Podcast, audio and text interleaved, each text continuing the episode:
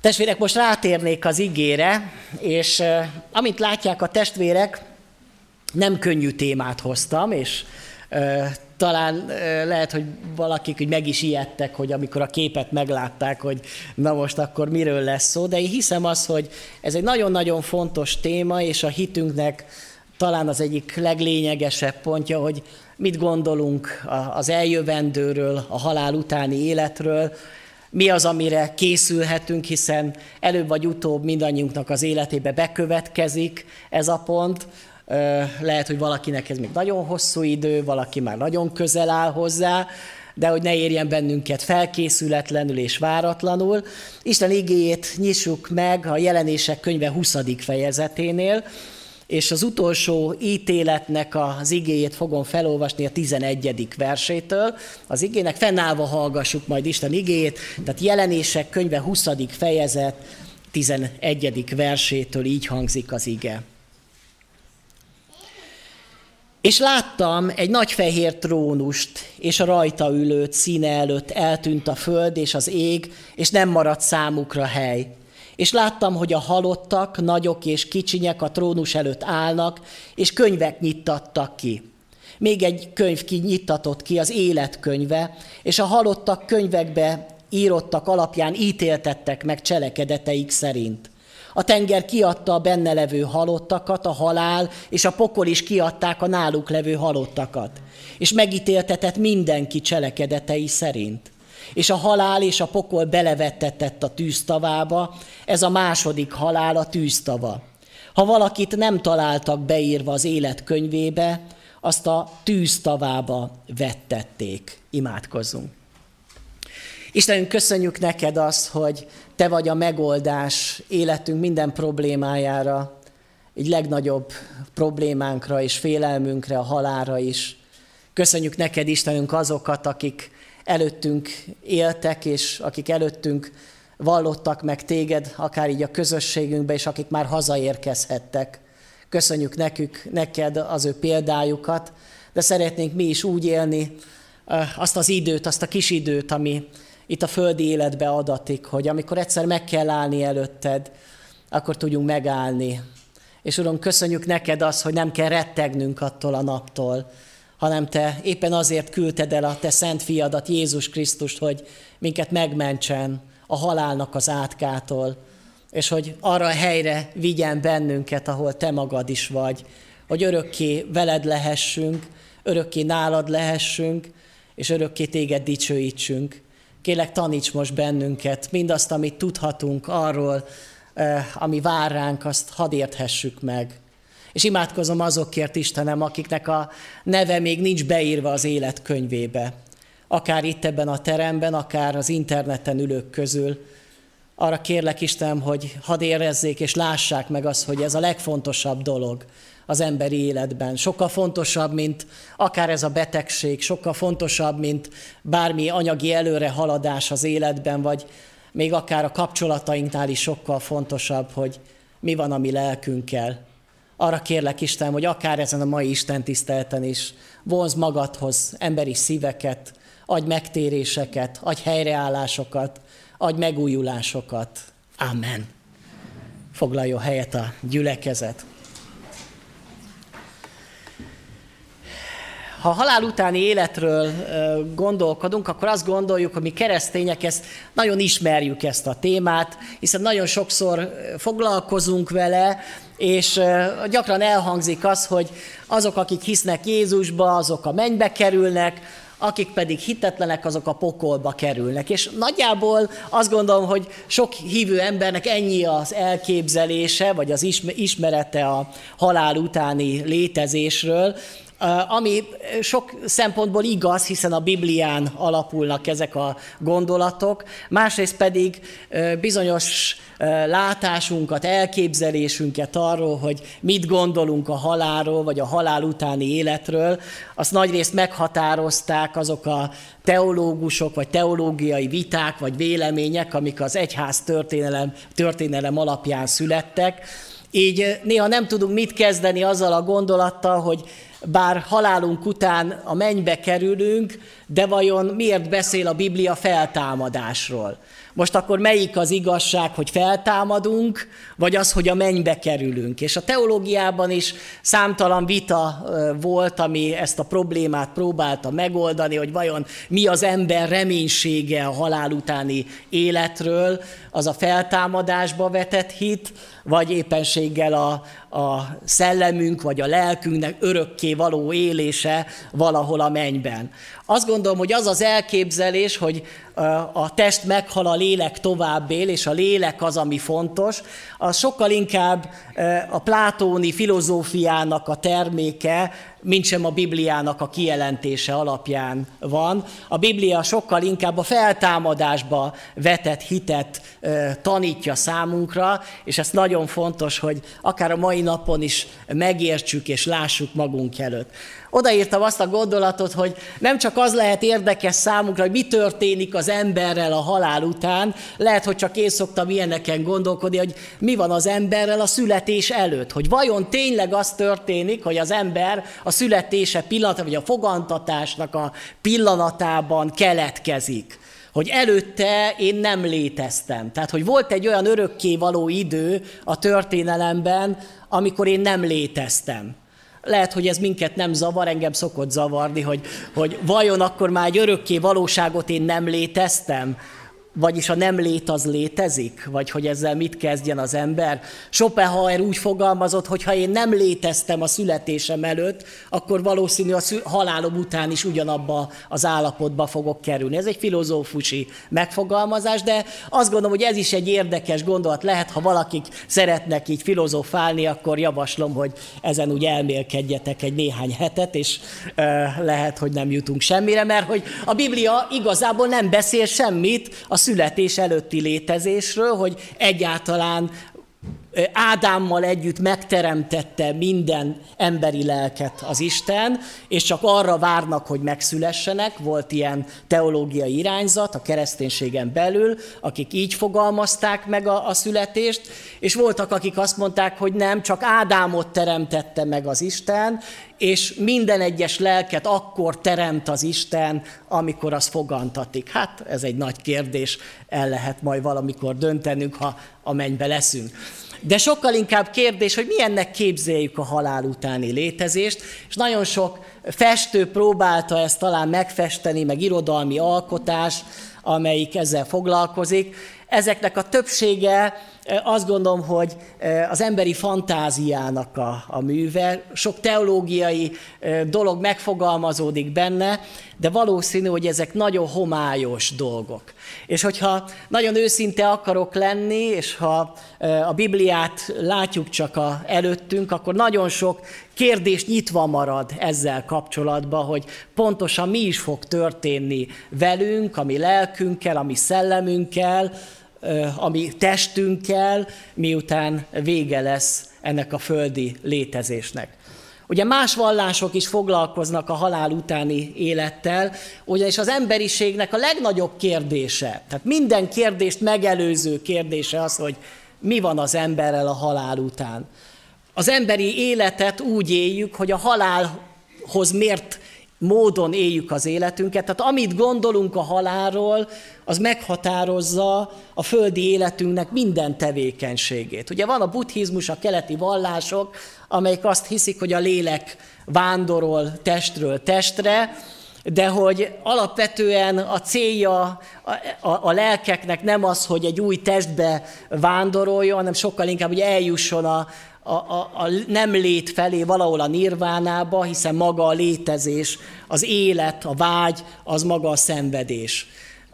Ez meghatározza mondjuk egy buddhista embernek a gondolkodását. De hadd mondjam el, hogy az a első kereszténység, ahol a keresztény misszió folyt a világban, alapvetően a lélek vándorlásba, hiszen a, a plátóni filozófia, illetve a görög filozófia iskolák is azt tanították, hogy a, a testtől elválik a lélek, és a lélek majd átmegy egy ilyen tisztuláson, amikor elfelejt mindent, és egy új testben majd megszületik, és ott majd egy új életet fog kezdeni. És ebben a környezetben kezdett el a keresztény misszió szolgálatát végezni, így ezekkel a tanokkal kellett valahol megbirkóznia és hitvitát folytatnia. Aztán azt is látjuk, hogy a feltámadásba vetett hit az nem a Bibliában fogalmazódott meg először, hanem a feltámadásba vetett hit Egyiptomból származik, ugyanis az egyiptomiak azért építettek óriási piramisokat, és azért balzsamos, balzsamozták be a halottaiknak a testét, mert azt gondolták, hogy a halottnak a lelke az hozzá kötődik az ő testéhez, ott marad mellette, de hogyha a test elpusztul, az azt jelenti, hogy a lélek is elpusztul. Tehát meg kell őrizni a testet ahhoz, hogy az még újra életre keljen.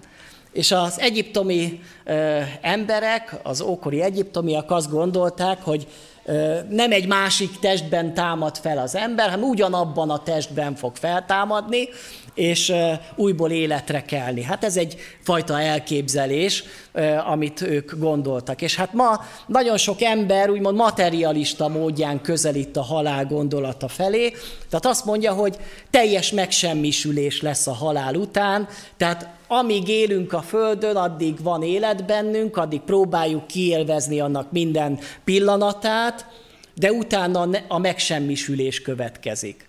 Én azt gondolom, hogy ez a legreménytelenebb dolog, ami csak létezhet az ember számára. Lehet-e úgy leélni egy életet, hogy azt gondoljam, hogy egyszer majd megsemmisülök, és mindennek vége lesz, bármi értelme van bárminek. Éppen tegnap beszélgettünk a fiatalokkal, hogy ö, olyan szomorú mondjuk egy társadalmi temetésen részt venni, ahol semmi reménység nincs arra nézve, hogy, hogy az elhunyt szerettünk, az jó helyen lenne, vagy hogy egyszer valamikor találkozhatunk vele, hanem azt mondani, hogy szép élete volt, emléke örökké a szívünkben él. És aztán hamarosan megfeledkezünk róla, mint ahogy rólunk is megfeledkeznek, és, és eltűnünk. Hát ennyi, ennyi lenne az emberi létezés. Én azt gondolom, ennél sokkal több, és ezért a Biblia számunkra eh, a, a fogódzó, a kapaszkodó. Azt is tapasztaljuk, hogy nagyon sok halott kultusz van, ami a halálhoz kapcsolódik, amitől egyébként óv bennünket a Biblia. De különösen ilyenkor halottak napján újból előkerülnek ezek a kultuszok. Az egyik ilyen, hogy sokan azt gondolják, hogy a halott még a halála után valahol jelen van még ezen a földön. Még hívő emberektől is szoktam hallani azt, hogy én még úgy érzem, itt van mellettem. Talán ti is hallottatok már ilyet. Én azt gondolom, hogy ez sokszor inkább a, a gyász folyamatnak a része, amikor érzelmileg még kötődik az elhunyt szerettéhez az illető, és nem tudja még elengedni, de nem hiszem azt, hogy a szeretteink, akik elhunytak, azok itt lennének velünk. És itt lehetne még bármilyen kapcsolatot vele teremtenünk. Vannak, akik azt gondolják, hogy a, halál után még nem végleges a halottnak a sorsa, hanem kell és lehet értük imádkozni. Bármit tenni azért, hogy a halottnak jobb legyen a túlvilágon. Ezért aztán ugye miséket mutatnak be, vagy búcsújáró helyekre mennek, ugye ezért vannak a búcsuk. Ugye a búcsút azért szervezték, mert hogy aki elment a búcsúba, az örök búcsút nyert az elhúgy szem, szerettének. Hát döbbenetes, ugye? Tehát, hogyha ő egy gonosz alkoholista, családját verő ember volt, de halála után megtéretlenül, mert nem tért meg, de a családja elmegy egy ilyen búcsúba, akkor örök üdvösséget nyer. Ugye? Tehát, hogy ezek az elképzelések azért nagyon furcsák, meg azt gondolom, hogy istentelenek, de nagyon sokan élnek így ezzel a gondolattal az ő szívükbe. Aztán megint mások azt gondolják, hogy a halottak azok, akik befolyásolják a földi emberek életét, és ők járnak közbe értünk. És ezért aztán például a katolikus egyházba a halottakat kérjük meg, hogy ők imádkozzanak értünk, és az ő közbenjárásukat kérjük. Ugye ezért vannak a, a szentek, akikhez lehet imádkozni, mert Jézus annyira elfoglalta mennybe, hogy hozzá időpontot kellene kérni, de hát a szentek azok ráérnek, ugye, meg Mária is jobban ráér, tehát akkor érdemes hozzá imádkozni. Én azt gondolom, hogy ezt is, mint, mint minden ilyesmit, a Biblia tilt hogy ez bűnnek tartja. Miért veszélyes a halottakkal bármi jellegű kapcsolatot keresni és találni? Azért, mert a Biblia azt mondja, hogy ez az okkult terület. Az a terület, amikor egyrészt nagy valószínűség szerint nem a halottakkal kerülünk kapcsolatba. A halottakkal mi nem tudunk már kapcsolatot teremteni. Onnan ide nincs visszajárás. Ők nem járnak vissza, ők nem ö, kísértenek, meg ijeszgetnek bennünket. Hiába ma nagyon sok horrorfilm, meg ilyen film van, hogy jönnek a halottak, meg ijeszgetik a földi élőket. Ezek, ezek hazugságok. Ez az ördög csapdája. Mert hogy nem a, nem a halottak jönnek vissza, hanem démonok. A démonok pedig nem halottak lelkei, hanem gonosz lelkek, és amikor az ember halottakkal keres kapcsolatot, akkor démonokkal kerül kapcsolatba. És démonokkal akár megszállottságig mehet az ő életük. Ezért nagyon óvatosak legyetek, amikor bármilyen ilyen halott kultusz szóba kerül. És segítsétek az embereket, mert meggyőződésem, hogy ha valamikor nagyon babonás az ember, akkor ma is nagyon babonás. Tehát miközben azt gondoljuk, hogy mi már itt a felvilágosodás kora után, meg a modernitás kora után, meg már a 21. században élünk, hogy az emberek már babonákban nem hisznek, én azt, a, azt tapasztalom, hogy rendkívül babonás a mai ember. És sokkal jobban elhiszi a hazugságot, mint a Biblia, Bibliának az igazságait. Ezért ez is feladatunk, kedves testvérek, barátaim, hogy, hogy mi tudjunk segíteni az embereknek, akik ilyen, ilyen furcsa úton keresik a, a vigasztalást, a megoldást a, a halott, hal, halál problémájának a feldolgozásában. Oda föltettem egy kérdést azért, hogy temetés vagy hamvasztás, mert ezt is föl tenni a testvérek, hogy vajon bűne az, hogyha elhamvasztják a halottat. Egyrészt ma azt gondolom, nagyon sok hamvasztásos temetés van, és régen szinte kizárólag csak koporsós temetés. És az is igaz, hogy a zsidó gondolkodásban nagyon fontos volt, hogy a holttestet azt nem szabadott úgymond megsemmisíteni, tehát hogy az elégetése a halottnak az egy ítéletet jelentett, ezért a, ez a kultusz a zsidóságból teljesen hiányzott, még a kereszténységen belül is. De én úgy gondolom, hogy a Biblia alapján azt állíthatjuk, hogy nem ebben a testben fogunk feltámadni. Tehát én azt gondolom, hogy teljesen mindegy, hogy mi történik a fizikai testünkkel, hogy vajon eltemetik vagy elhamvasztják, ugyanúgy az örök életét ez nem fogja érinteni. Tehát az, akit elhamvasztanak, az, ez nem azt jelenti, hogy akkor ő kiesett az üdvösségből. Tehát csak ezt, meg, ez bátorítású vagy vigasztalású szeretném a testvéreknek, mert, mert lehetnek ezzel kapcsolatban félelmek vagy kérdések. De az biztos, hogy a hamvasztása sokkal inkább a keleti kultuszoknak a, a, a, a hagyományán épül. Tehát a, az Indiából, illetve Kínából érkező buddhista, hinduista vallások, illetve az ősi vallásokba hamvasztottak e, halottakat, míg a kereszténység a sokkal inkább eltemette, és a zsidóság a halottait. Ezt csak úgy érdemes elgondolni. Én is ha úgy gondolkodok, én is szívesebben örülnék, hogyha eltemetnék majd a testemet, mint hogy elhamvasztanák, de ez remélem még sokára lesz majd, de ha testvérek egyszer majd engem temetnek, akkor ezt majd emlékezzenek, amit mondtam. Ez is föl szokott merülni kérdésként, sokszor hallok még keresztények is kérdések között, hogy mi van ezek a klinikai halál élményekkel? Mert ilyeneket is lehet hallani, ma egyre többet, hogy valaki meghalt egy ideig, aztán fölélesztették, és elkezdett beszélni arról, hogy ő miket élt át a halála után.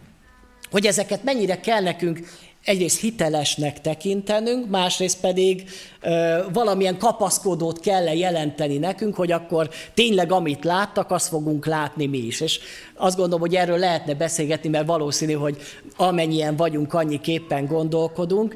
Én azonban szeretném egy kicsit óvatosságra inteni a testvéreket ezzel kapcsolatban, mert a Bibliában vannak olyan emberek, akik valóban a halálból tértek vissza, de semmilyen leírást nem olvasunk arról, hogy ők beszámoltak volna arról, hogy, hogy mi történt velük a halál után. Most képzeljék el a testvérek, Lázár feltámad a halálból. Négy napig volt a sírba.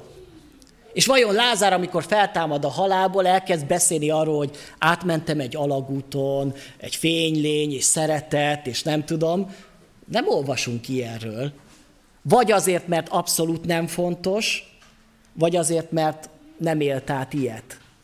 És ezért én azt gondolom, hogy ezzel óvatosan testvérek, egyrészt azért, mert amit átélnek a halál utáni élményben az emberek, az általában az, hogy mindenki jó helyre kerül. Függetlenül attól, hogy ő hívő ember volt, vagy nem hívő ember. Ez azt a benyomást kelthetné, hogy tulajdonképpen minden ember, aki egyszer meghal, az üdvözülni fog. Ez ugyan teljesen ellene mond a Bibliának, de vajon a megtapasztalás az felülírja a bibliai igazságot, vagy nem történik-e valamilyen becsapása az embernek? Én azt gondolom, hogy le, én nagy valószínűség szerint ezt egy kicsit becsapásnak érzem, ami a mai világban egyfajta divat. Egyre több ilyen beszámolót, egyre több ilyen filmet, egyre több könyvet jelentetnek meg erről, ami egy picit abba az irányba viszi az emberek gondolkodását, hogy teljesen mindegy, hogy hogyan éltél, hogy hittél-e Istenben, vagy, vagy keresztény voltál-e, megtértél-e, a halál után jó sorsod lesz. Hogy találkozol majd egy fénylénnyel, és aztán ott csak szeretet lesz, csak a szeretteid lesznek ott. Azt gondolom, hogy ezzel is becsaphatja magát az ember. Nagyon sok ember, akik átéltek klinikai élményeket, azok nem, hogy megtértek volna, hanem sokkal inkább még okultabb lett az életük, és az okult irány felé kezdtek el nyitni. Ha valaki nagyon kíváncsi, például Müller Pétert olvasson, ő, ő például az egyik legokultabb tanító ma Magyarországon, aki ugyancsak egy klinikai halál állapotából vette az ő kijelentéseit. Tehát én azt gondolom, hogy ezen nagyon óvatosan testvérek, hogy, hogy vajon mi mennyire tekintjük ezeket ö, valamennyire hitelesnek. Valamit adnak ezek a jelzések, hogy valami van oda át, de nem hiszem, hogy ők a végleges állapotukba kerültek volna, amikor ők még visszajöttek. Ők nem mentek át az ítéleten. Egyik sem mondja azt, hogy megálltam az Isten trónja előtt, és megítéltetett az én lelkem. Ilyet ha bárki beszél? Senki. De mit mond a Biblia, amikor meghalunk, akkor Isten ítélő szék elé kerülünk?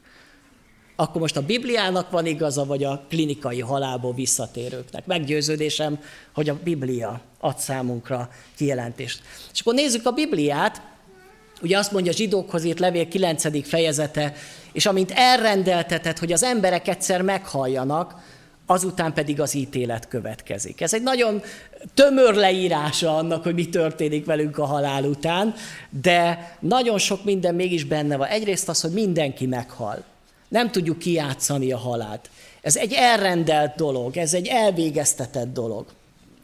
Még Jézus Krisztusnak a megváltása sem törölte el a fizikai halált, a szellemi halált el, eltörölt, és legyőzte Jézus Krisztus a halált, de a fizikai halálunk az továbbra is megvan. És ezért mindannyian egyszer meghalunk. Szoktam mondani, száz év múlva egyikünk se fog élni. Pedig száz év az milyen rövid idő, és akkor már valahol egészen máshol leszünk, és talán éppen nevetni fogunk azon, hogy miket mondtam én ezen az Isten tiszteleten, hogyha mennybe vissza lehet nézni ezeket a közvetítéseket, ugye, valamilyen módon.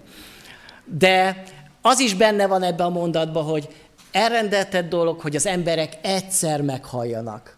Tehát nem azt mondja, hogy sokszor, vagy egymás után, hanem egyszer. Tehát nincs reinkarnáció. Vannak olyan ö, irányzatok, akik megpróbálják azt mondani, hogy a Bibliából kivették a reinkarnációt. Vagy azt mondani, hogy a Biblia beszél a reinkarnációról, de csak úgy rejtetten. Szeretném mondani azt, hogy a Biblia sehol nem beszél reinkarnációról. Arról beszél, hogy egyetlen földi életünk van, és ami itt történik, az meghatározza az örökké való sorsunkat. Hogy a mennybe vagy a pokolba kerülök. Ezért ami most történik, az a fontos. Ha most elrontottam, azt nem tudom helyrehozni a következő életemben. Nincs, nincs javítási lehetőség, nincs, nincs egy olyan dolog, hogy utána még elbuktam, de aztán következő vizsgán majd átmegyek. Ez az egyetlen lehetőségem van. És aztán mondja az ítéletet, de majd ezt szeretném kielemezni, hogy mit mond a Biblia arról, hogy, hogy az új ítélet következik. Egy nagyon nagy kérdés, és ez talán az egyik leghomályosabb dolog a Biblia alapján, hogy mi történik az emberrel közvetlenül a halála után. Mert hogy az ember ítélet elé megy, úgymond az utolsó ítélet elé, de hogy az utolsó ítélet az idők legvégén történik majd, és a testem feltámadása után történik majd, de mi történik a halálom pillanata és a testem feltámadása között? Ez talán a leghomályosabb területe a Bibliának. Azt szokták mondani, hogy vannak különböző elképzelések. Az egyik az, hogy szunnyad az emberi lélek. Hogy anabaptista elődeink is, és jelenleg az adventista közösség ezt vallja, hogy az ember a halál után úgymond alszik, elszunnyad az ő lelke, valamilyen élet funkciók vannak, de nem igazán érzékeli a, a valóságot, egy ilyen legyengült állapotban van. Ezt az állapotot írja le egyébként az Ószövetségnek a Seol gondolata, hogy a halottak nem dicsőítik az Istent, a halottak azok, azok valahol egy ilyen sötét helyen vannak, egy üregbe vannak benne, amit Seolnak, vagy görögül Hádésznak mond a Biblia. És ebből a Hádészból várják valahol, hogy tovább lépjenek, vagy, vagy, vagy, az, vagy valamilyen irányba mozduljon az életük. Ez az egyik elképzelés. A másik az, hogy van egy várakozás, de ez egy tudatos várakozás, nem egy szunnyadó állapot, hanem, hanem igenis egy tudatos állapotban van a lélek, és különböző helyeken van már az emberi lélek a halál után, tehát nem mindenki egy gyűjtő helyre kerül jók és gonoszak bele a, a, a, a nagy gödörbe, a seolba, hanem már létezik, úgymond, és erről beszél a Biblia, hogy van a hádész, van a tanatosz, van a tenger, ami kiadja a halottakat, meg van a paradicsom, ugye azt mondja Jézus a, a latornak, hogy még ma velem leszel a paradicsomba. Ugye sokszor azt gondoljuk, a paradicsom azonos a mennyel. De mi alapján mondjuk azt, hogy a paradicsom azonos a mennyel? Az nem azonos, az a paradicsom, az egy más hely. Vajon ezek, az, ezek a helyek hol vannak? Mik ezek a helyek? Ahol az emberi lélek még van a feltámadása előtt. ahol úgymond várja valahol azt, hogy új testet kapjon. Hát vannak ilyen rajzok, meg festmények, amik megpróbálják ezt az állapotot befesteni. Vannak, akik a jelenések könyvében például a trónus alatt, akik vannak halottak, mártírok, akik kiáltanak föl, őket festették meg. Azt gondolom, hogy ebben nagyon nehéz, mert a Biblia nagyon homályosan fogalmaz ezzel kapcsolatban. Én nekem meggyőződésem, hogy, hogy igenis tudatos lesz az az állapotunk, amikor meghalunk, de ez még nem a legvégső hely, eh, hanem, hanem majd a legvégső helyünkre a feltámadásunk után fogunk kerülni. És akkor nézzük meg azt, hogy mit mond a Biblia feltámadásról. Három feltámadásról tanít a Biblia, tehát nem egyszerre támad fel minden halott, hanem arról beszél, hogy lesz egyszer először is a hívők feltámadása. A hívők feltámadása akkor, amikor megtörténik a világban az elragadtatás, és abban a pillanatban a Krisztusban elhunyt összes hívő feltámad a halálból, és együtt megyünk az Úr fogadására, ezt mondja a Biblia. Aztán lesz egy második feltámadás, amit a Biblia első feltámadásnak hív, amikor is a végidők szentjei, akik alapvetően a zsidók, ők támadnak fel a halálból, akik megölettettek a nagy üldözés, a nagy nyomorúság idején, és ők pedig ezer esztendeig uralkodni fognak Krisztussal itt ezen a földön. Tehát van egy ilyen feltámadás. És van a harmadik feltámadás, amiről most itt olvastam ebbe az ige szakaszban, amikor mindenki föltámad a halálból, és megáll az Isten ítélőszéke előtt, hogy a végső helyére kerüljön az ő élete. És ez nagyon fontos, hogy lássuk magunk előtt, hogy nem azonos időpontban történik a feltámadás. Én hiszem, hogy akik most itt vagyunk, Krisztus gyermekei vagyunk, akik most tértetek meg, ti már Krisztushoz tartoztok, és akik meg régebben tértetek Krisztushoz tartoztok, mi az első feltámadásban fogunk feltámadni, amikor Krisztus megjelenik majd ebben a világban. Azt mondja a Tesszalonika levél első Tesszalonikai levél negyedik fejezete, hogy nem szeretnénk testvéreink, ha tudatlanok lennétek az elhunytak felől, és szomorkodnátok, mint a többiek, akiknek nincs reménységük. Mert ha hisszük, hogy Jézus meghalt és feltámadt, az is bizonyos, hogy Isten az elhunytakat is előhozza Jézus által vele együtt. Az pedig az Úr igéjével mondjuk nektek, hogy mi, akik élünk és megmaradunk, az Úr eljöveteleig nem fogjuk megelőzni az elhunytakat. Mert amint felhangzik a riadó hangja, a főangyal szava és az Isten harsonája, maga az Úr fog alászállni a mennyből, és először feltámadnak a Krisztusban elhunytak, aztán mi, akik élünk és megmaradunk, velük együtt elragadunk felhőkön az Úr fogadására, a levegőbe, és így mindenkor az Úrral leszünk. Vigasztaljátok tehát egymást ezekkel az igékkel. Nagyon világosan fogalmaz Pál, azt mondja, hogy Jézus megjelenik az idők végén, és elragadtatnak mindazok a szentek, akik itt a Földön még akkor élnek. Ugye hát minden nemzedéknek ez a reménysége, hogy mi ezt meg fogjuk élni. Ugye ezért mondjuk minden Isten tisztelt végén, hogy, hogy az Úr közel jövel, Uram Jézus, hogy gyere már! És arra várunk, hogy most ezen az Isten tisztelt végén megjelenik az Úr, és mi, akik élünk, meg se fogunk halni, hanem elváltazunk egy pillanat alatt, és elragadtatunk az Úr fogadására. Ez a vágyatok, ez a reménységetek? Én nekem ebben a reménységben vagyok, hogy még akár ezt meg fogom élni, és minden nemzedéknek kell, hogy ott legyen ez a reménysége, hogy nem, a, nem azt az utat fogja, fogom élni, hogy mint minden ember, hogy meghal, és várakozik, és majd feltámad, hanem már itt a földi életből elragadtatok az Úr fogadására. Hát ez lenne a legjobb, ugye? Ez a legjobb forgatókönyv. De azt mondja, hogy nem előzzük meg azokat, akik már elhunytak, akik, már, akik nem élték meg a Jézus visszajövetelét, akik már eltemettettek, és valahol most éppen várakoznak, mert ők pedig feltámadnak, és velünk együtt, azokkal együtt, akik majd a Földön élnek, azokkal együtt elragadtatunk, és ott leszünk, úgy fogalmaz, hogy mindenkor megmaradunk, elragadtatunk az Úr fogadása levegőbe, és mindenkor az Úrral leszünk. Tehát ez a fajta egyesülés megtörténik, hogy akkor mindenkor elválaszthatatlanul az Istennel, az Úrral leszünk örökké. Ez a hívő embernek a reménysége, és ezt nagyon fontos látni. Azt is fontos látni, hogy a hívő ember már átesett az ítéleten. Tehát ilyen értelemben nekünk már az ítéletre se kell menni, ezt mondja Jézus, hogy, hogy mi már átmentünk az ítéleten, és nem megy a hívő ember az ítéletre, és mégis miért mondja a korintusi levél, hogy minnyájunknak leplezetlenül kell odaállnunk a Krisztus ítélőszék elé, hogy mindenki megkapja, amit megérdemel, azt szerint, amit a testben cselekedett, akár jót, akár gonoszat. Ez az ige arra vonatkozik, hogy a hívő ember is úgymond átesik egy ítéleten, de az ítélet ez nem az üdvösségünkről szól. Az üdvösségünk alapja egyedül Krisztus.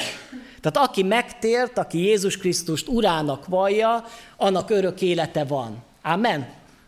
És így az Úrral leszünk örökké. És mégis megállok az Isten ítélőszéke előtt, mert hogy az Isten megvizsgálja az életemet. Hogy mit tettem új emberként, újjászületett emberként ezen a földön. Vajon jót vagy gonoszat? Hogy engedelmes voltam, és szolgáltam neki, hűséges voltam hozzá, vagy egy link alak voltam, aki hátat fordított az ő, és élte az életét, úgyhogy nem szolgált az Istennek. Az ítélet csak arról szól a hívő emberi életében, hogy milyen jutalmat fog kapni az örökké valóságba. Értitek, testvérek? Ezért mondja Jézus, hogy gyűjtsétek a kincseket a mennybe. Hogyan gyűjtsük a kincseket? Úgy, hogy elkezdünk szolgálni, elkezdünk hűségesek lenni, hogy, hogy szent életet élünk a Földön, mert hogy tudjuk, hogy a mennyben egyszer ott megállunk az Isten színe előtt. És vajon mit fog mondani az én uram, az én megváltom, amikor meglát engem? Azt mondja, jól van, jó és hű szolgán, hogy kevesen voltál hű, mostantól sokra bízlak téged, vagy azt mondja, hogy szégyeld magad, olyan sok ajándékkal ajándékoztalak meg téged, annyi szeretettel vettelek téged körül, és annyi kegyelemben részesítettelek, de te nem szolgáltál nekem, csak magaddal foglalkoztál egész életedbe. Értitek? Erről szól az ítélet. És ez is arra bátorít bennünket, hogy, hogy ez nem azt jelenti, hogy cselekedetekből van az üdvösség, mert az üdvösségük egyedül Krisztus áldozatán van. A cselekedeteinken az múlik, hogy, hogy milyen lesz az örökké valóban, valóságban a jutalmunk. Hát ha valaki koronát szeretne nyerni, mint Pálapostól, akkor hajrá. Tehát akkor kell úgy élni, mint Pálapostól. Milyen lesz a feltámadott testünk? Már pedig azt mondja a Biblia, hogy nem szellemként fogjuk élni az örökké valóságban az életünket a halálunk után, hanem testben leszünk majd, kapunk egy, egy testet, de ez a test ez nem érzéki, hanem szellemi test, így fogalmaz a Biblia, a mennyeiek képét viseljük, romolhatatlan, dicsőséges és erős test lesz majd. Tehát ne úgy képzeljük el, hogy aki öreg emberként halt meg, az örökké majd ilyen öreg ember ábrázatát fogja hordani. És aki csecsemőként halt meg, az örökké valóságig csecsemő marad. Én azt gondolom, hogy az örökké valóságban nem is ilyen emberi formába kell gondolkodni, de legerősebb, erőteljesebb testet kapjuk, amin nem esik sérülés és bántalom, és nem betegszik meg, egy csodálatos testünk lesz majd. Ilyen értelemben lehet most testképzavarunk, meg ilyesmi, mert, hogyha, mert nem ilyen most a testünk, ez egy romolható test. Ez nem olyan, nem, persze szép minden ember, de ahhoz képest, amit kapni fogunk, hát ez milyen rúsnya egy test, és milyen, milyen szörnyű, hogy ilyenbe kell élnem még. De milyen nagyszerű lesz az, amit kapni fogok. Ez a hívő embernek a reménység, ez a megdicsőült test, amit kapni fogunk. És aztán az első feltámadás, ugye amikor azok támadnak fel, akik a végidők mártírjai voltak a jelenések könyvébe, uralkodnak ezer esztendeig a Földön, ez azt jelenti, hogy ezek nem mi leszünk. Mi nem fogunk ezen a milléniumon részt venni, ez azoknak van, akik zsidók voltak, és ez a zsidóknak a reménysége, ők fognak uralkodni vele, mi már akkor az úrral leszünk és akkor már ö, ott a mennybe vagyunk, és a, a végső helyünkön vagyunk. És aztán jön az összes halott feltámadása, még ezer esztendő letellik, újból fellázad a, a sátán, góg és magóg fellázad ellene, megkötöztetik megint a sátán, kivettetik a világba, és akkor történik a utolsó ítélet. Ott már azt mondja, hogy a könyvek nyittatnak meg, ugye a könyvekben mi van megírva? Minden. Ugye ami történik itt a Földön, az, annak mind nyoma van. Tehát semmi olyan nincsen, amit, amit ne jegy. Azt is lejegyzik, amit gondolok, amit, amit érzek, amit nem mondtam ki, minden le van írva, ugye? Tehát, hogy ez micsoda adatbázis van a mennyben, ugye? Tehát valószínűleg ezek nem könyvek, nem is biztos, hogy számítógépek, ilyen szuper számítógépek, ahol ott van rajta, mint a Google, az is mindent tud rólunk, de hát az, Isten, Isten meg még több mindent tud, tehát mindent minden ott le van jegyezve, és azokat elkezdik elmondani, kinyitni a könyveket. Milyen szörnyű lesz az embereknek, nem? Amikor szembesülnek azzal, hogy minden titok nyilvánvalóra, nyilvánvalóvá lesz. Semmi rejtett titok nincs. Ugye milyen, milyen, és hogyha belegondolunk, lehet, hogy mi is azt mondjuk, hú, szeretnénk, hogyha valamit ott nem olvasnának föl rólunk. De van egy jó hírem, hogy valószínű azok a bűnök, sőt biztos azok a bűnök, amiket egyszer megvallottál, azt az Isten kitörölte. Az elfelejtődött. Ezért azt mondja a Biblia, ha megvalljuk bűneinket, ő hű és igaz, és megtisztít minket. Ezért, van, ezért fontos az, hogyha bűnt elkövettél az életedbe, akkor vald meg, akkor hagyd el az életedbe. Ne kelljen az örökké valóságig hallgatni azt, hogy mi van oda beírva a könyvbe rólad. De van egy másik könyv, és ez a csodálatos, hogy akik a könyvekbe vannak beírva, azoknak egynek sem lesz lehetőségük üdvözülni, hiszen a cselekedetek alapján ki üdvözülhet? Senki. Lesz-e olyan ember a könyvekbe beírva, akire azt mondják, hogy hát ez tökéletes volt. Teljesen, egy makulátlan, egy gondolatba elkövetett bűnese volt. Találnak-e olyan embert a Földön? Nem. De nyílik meg egy következő könyv. Ez a könyv az életkönyve. És ebben az életkönyvében azok vannak beírva, akiket Jézus megváltott. És ezért a nagy kérdés, az nem kérdés, hogy te be vagy írva a nagy könyvbe, ugye, akiben, ahová mindenki be van írva, a könyvek közé. De hogy be van-e írva a neved, a nevem az életkönyvébe, ahová csak a Krisztus megváltottjai vannak. Mert hogy akik oda vannak beírva az életkönyvébe, azok nem vettetnek a tűztavába, hanem azok örökké Krisztussal lesznek. Akik pedig be, beírva vannak ugye a, a, a többi könyvben, de az életkönyvében nincs beírva a nevük, azok a tűztavába vettettek. Ugye, hát mi ez a tűztava, mindjárt nézzük meg. Ez a pokol.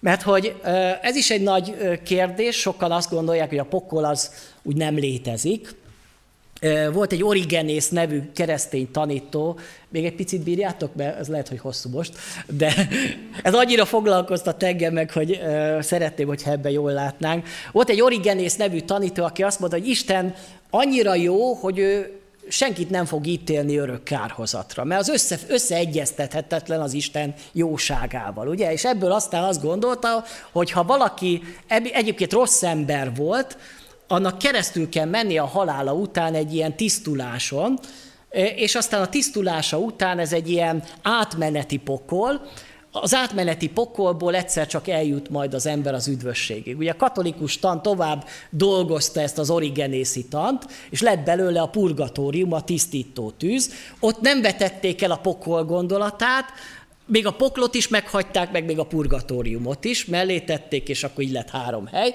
de Origenes csak két helyről tudott, a pokol, ami átmeneti hely, és a menny, ami örök. De a Biblia erről tanít-e? A Biblia azt tanítja, hogy nem csak a menny örök, hanem a pokol is örök hely. Hogy nincs lehetőség a pokolból kilépni. Tehát aki oda belekerült, az ott marad örökké valóságig. És hát milyen ez a pokol? Vannak, akik azt mondják így viccesen, hogy Ó, hát én inkább a pokolba szeretnék menni. A menny az annyira unalmas hely. Ott csak ilyen szentek vannak, énekelgetnek egész nap, meg imádkozgatnak. A pokolba meg buli van, zene van, csajok vannak, így mondják. Talán találkoztatok velük. És milyen jó hely lesz a pokol. El kell, hogy mondjam, hogy a pokol egy szörnyű hely. A pokolban semmi bulis nincsen. A pokol a legmagányosabb hely, mert a pokolban nincs szeretet. És ahhoz, hogy én kapcsolódni tudjak a másik emberhez, szeretnem kell. De nincs szeretet a pokolba.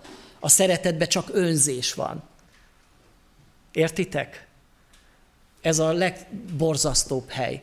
Azt mondja a Biblia, hogy ott lesz sírás és fogcsikorgatás. Örökkévaló tűz. De nem beszél nagyon sokat, de nagyon szörnyű helyet ír le. Hogy az emberek sokszor elképzelték, hogy az ördög hogyan üstjébe ott főzi ott az embereket, de azt is vallja a Biblia, hogy a poklot az Isten nem az embernek készítette, hanem az, az ördögnek és az ő angyalainak készítetett a pokol, hogy ott szenvedjen az örökké valóságig. Ezért a, a sátán sem fog örülni ott a pokolba, meg nem ő lesz az úr a pokolba. A pokol a sátán büntetésének a helye.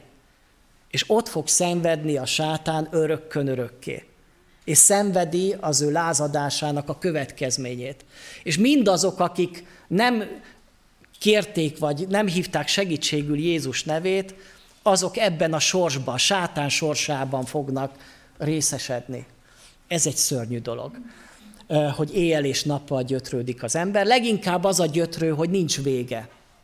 Tudjátok, az emberi szenvedés sokszor azért elviselhető, mert, mert tudom, hogy egyszer vége lesz, nem? fáj a lábam, fáj valamim, de tudom, hogy egyszer vége lesz. De milyen az a fájdalom, amikor tudom, hogy ennek soha nem lesz vége. Nincs rá megoldás, nincs rá gyógyszer. Örökké szenvedni fogok. Hát ez a pokol. És hát ott a szakadék, a menny és a pokol között nincs átjárás. És akkor jöjjön még egy picit, a, ami a mi reménységünk, hogy milyen lesz az örökké való helyünk, ahová menni fogunk. Egyrészt ugye beszél erről a mennyről, Másrészt a jelenések könyve úgy írja le, hogy új ég és új föld, tehát most akkor vagy a mennybe leszünk, ami a szellemi valóság, vagy egy fizikai helyen, amit új égnek és új földnek nevez a Biblia. Ez megint csak egy nagy titok, mert hogy e, erre aztán sokféle teológus mindenféle választ mond, hogy valakik a mennybe lesznek, valakik ugye az új égen és új földön jönnek a Jehova tanúik, hogy a 144 ezer a mennybe, a többiek az új égén és új földön lesznek. Én azt gondolom, hogy ez a két hely való ugyanaz, de hogy ne úgy képzeljük el a mennyet, mint valami olyan helyet, ami csak ilyen szellemi, hanem valamilyen fizikális helyet.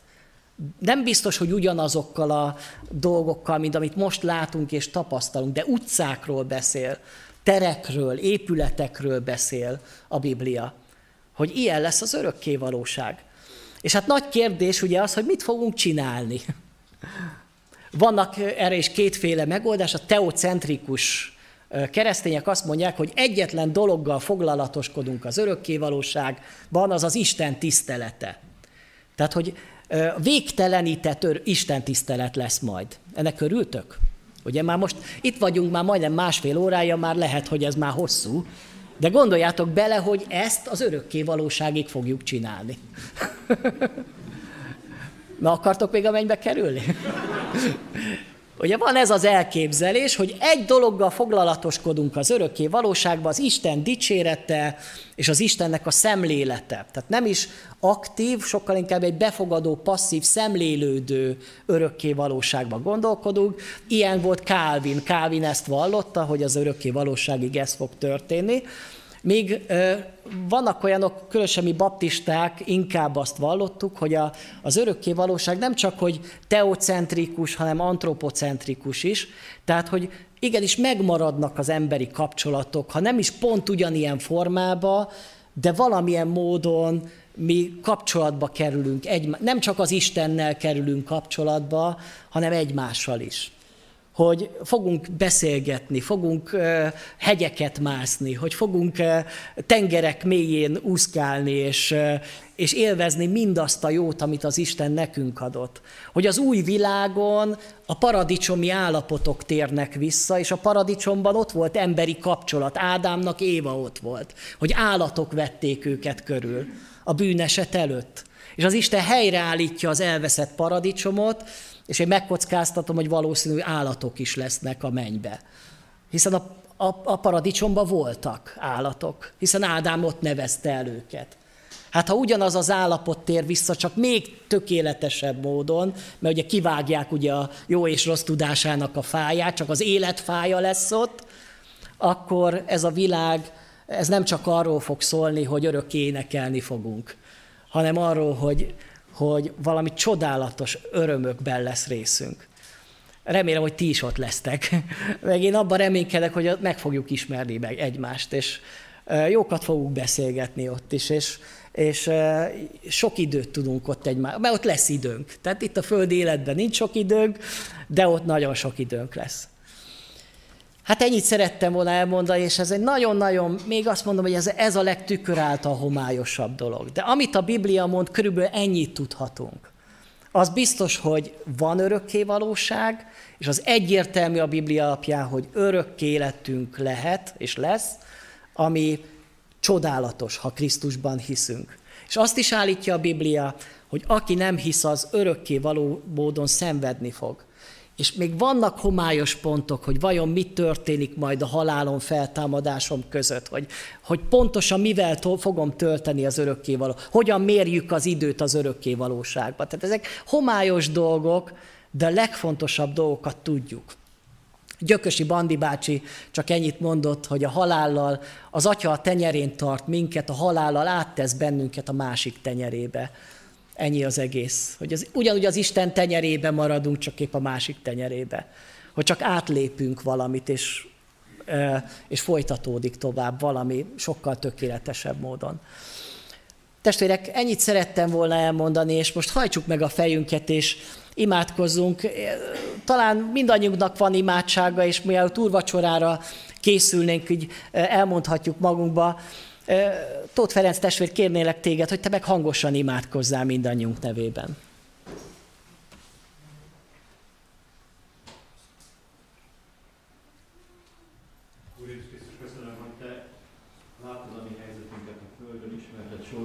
Láttad azt is, hogy saját magunk kezébe vettük a jó és a gonosz megítélését, az erkölcsi dolgokat, és közben elvesztettük a kapcsolatot az atyával.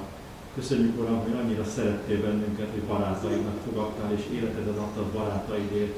És köszönjük, Uram, hogy ebben a reménységben tekinthetünk saját életünk végére is, hogy te hozzád érkezünk meg, és te nem jó, hanem te nem rossz, hanem jó helyet készítettél nekünk.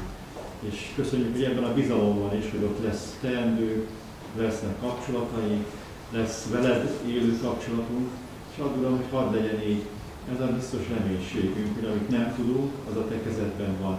És ami pedig az üdvösségünkhöz kell, azt a te igéd által, a Szentlélek által kijelentetted nekünk. Amen. Amen.